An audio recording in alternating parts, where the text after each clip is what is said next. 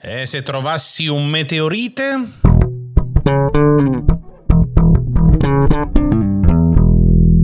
Io sono Ivan Fucile e questo è Ipoteticast, il podcast che cerca modi creativi per fare dei soldi perché in realtà voglia risbattersi zero. Quindi, quello che facciamo oggi è letteralmente andare a cercare la fortuna caduta dal cielo. Non stiamo parlando di persone da approcciare con una frase fatta del tipo Ehi, ti sei fatto male quando sei caduta dal cielo. Ecco, no.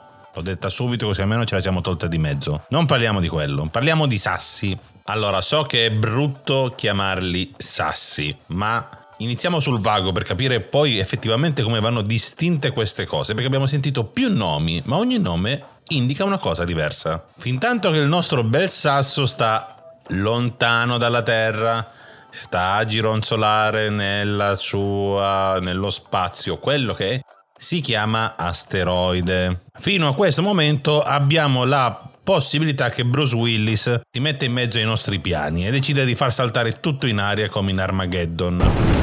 Nel momento in cui l'asteroide inizia ad avvicinarsi verso la Terra e inizia a entrare nella sua atmosfera, cambia nome e ecco là che diventa un meteoroide. Qua o Bruce Willis non è manco entrato in gioco o ha fallito nella sua missione. Dal momento che entra a contatto con l'atmosfera, nel caso in cui sia piccolo e quindi si sbricioli, si distrugga, esploda solo a contatto con l'atmosfera, quella è una meteora.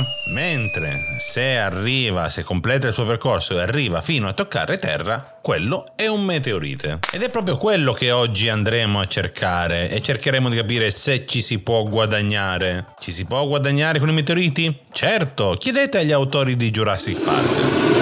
Ok, aspetto qualche secondo finché arrivi. Guarda, era brutta, vero? Ah, se era brutta questa. Era brutta e anche arzigogolata, cioè loro hanno fatto soldi perché io volevo intendere che loro hanno fatto soldi grazie al meteorite che ha ucciso i dinosauri, così avevano la storia da raccontare sui dinosauri. Mamma mia, sto peggiorando. Meriterei l'estinzione anch'io a volte. Torniamo a noi, meteoriti. Inizio aprile 2023 è caduto un meteorite nel Maine in America e i simpaticoni di un museo del Maine hanno offerto una taglia di 25.000 dollari per i frammenti del meteorite che si sarebbero ritrovati. Allora, prima che voi prendiate un biglietto aereo per il Maine, calmiamo subito l'entusiasmo, perché comunque hanno offerto 25.000 dollari solo per il primo chilogrammo di meteorite trovato. Cioè ci stanno offrendo 25 euro al grammo, per un qualcosa anche difficile da trovare. Esistono cose che valgono più di 25 euro al grammo? La risposta è sì e non c'è bisogno di andare fino in Maine. Ma non è quello di cui stiamo parlando oggi. Stando agli studi della NASA, ogni anno circa 100 tonnellate di meteoroidi arrivano nell'atmosfera. Di queste 100 tonnellate, in realtà, che arrivano a terra ci sono sì e no 500 meteoriti. Di questi 500 meteoriti solo 5 o 6 vengono recuperati. Ma già così iniziamo mia rubrica preferita, calcoli fatti completamente a caso che non servono assolutamente a nulla. Abbiamo 500 meteoriti che toccano Terra ogni anno, ma la Terra è coperta al 70% di acqua, quindi possiamo desumere che solo 150 abbiano toccato Terra. Lasciamo perdere quelli in acqua che sono già difficili da trovare. Se poi da qui eliminiamo i posti particolarmente difficili da arrivare, quale Polo Nord e Polo Sud, eliminiamo quelli che sono i paesi che, come dire, hanno del trambusto all'interno, o come piace dire a qualcuno, delle operazioni speciali in corso, facciamo che da 150 ce ne rimangono 100 utili. 5 o 6 vengono già recuperati, dai, ce ne rimangono una novantina, arrotondiamo, arrotondiamo. Dividiamo commente questi meteoriti per il numero di persone sulla Terra e ognuno di noi ha ha una possibilità su 10 milioni di trovare un asteroide. Yeah! Ma ne vale la pena? Può valerne la pena solo se troviamo il giusto acquirente. E se possiamo trovare il giusto acquirente? Come abbiamo detto prima, fondamentalmente la maggior parte dei meteoroidi, ok, si trasforma in meteora, non in meteorite. Viene bruciato nell'atmosfera. Quelli che arrivano a terra sono quelli che hanno sì una certa massa, ma che tipo di massa? Hanno la, la, composizione fatta per la maggior parte di ferro e nickel. Quindi dal punto di vista minerario un asteroide non è che possa raggiungere chissà che valore. Vero che ci possiamo trovare in mezzo minerali rari quali l'olivina o l'iridio, ma in ogni caso non arrivi mai a chissà che cifre. Devi trovare la giusta persona interessata. Ma chi potrebbe essere interessato a un pezzo di sasso che ha volato? Chi potrebbe essere interessato a un pezzo di sasso proveniente da una galassia lontana lontana tanto tempo fa? Con questa premessa potrei parlare di cristalli Kyber. Però no, no, no, no, non è una cosa che esiste nella realtà ahimè. Gli interessati naturalmente sono gli scienziati e i collezionisti. Cosa diranno mai gli scienziati? Donateli alla scienza, regalateci i meteoriti che trovate, abbiamo bisogno di studiare roba. Sì, è vero, ci sono centri che magari te li possono ecco comprare o musei interessati a esporli, però i veri big money stanno tra i collezionisti. Ci sono meteoriti che sono stati venduti a prezzi decisamente folli. Vi lascio il link in descrizione con una simpatica classifica del quale vado semplicemente a toccare le prime posizioni. Uno su tutti, il primo in assoluto è il meteorite Fukang che è stato venduto per 1.700.000 dollari. La sua particolarità, che cos'è? La sua composizione è una palassite, composizione di ferro e nickel con cristalli di olivina all'interno, verde, molto bello da vedere. È anche molto raro, solo l'1% dei meteoriti hanno questa composizione. Questo lo rende ricercato dai collezionisti.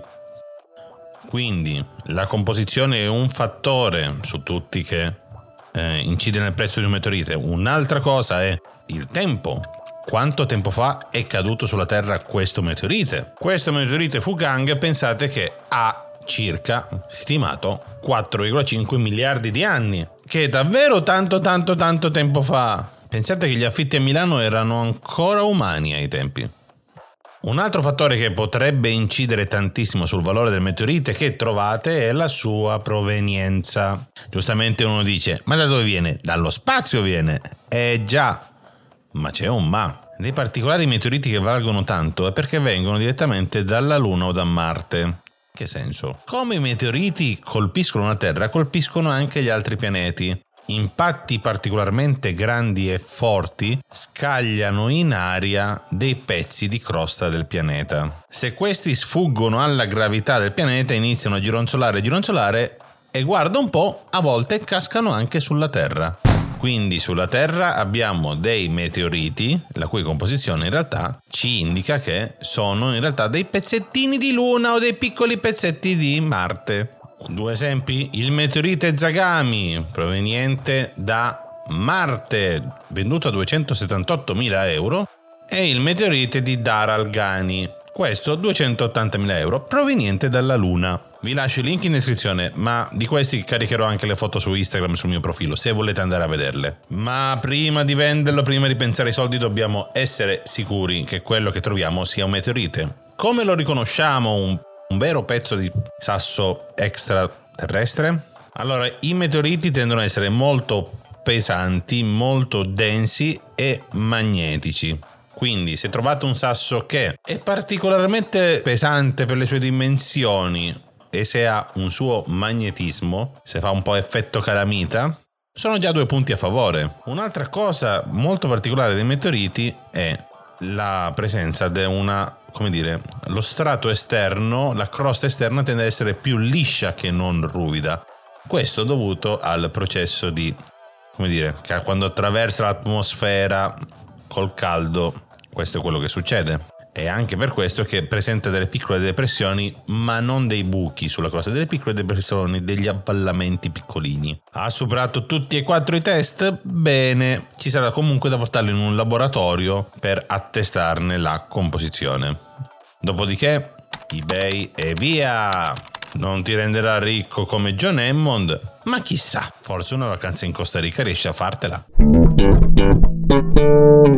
Se ti è piaciuta questa puntata, segui, metti mi piace, condividi con gli appassionati di dinosauri. E se non ti è piaciuta, però tanto tu possa soffrire di meteorismo.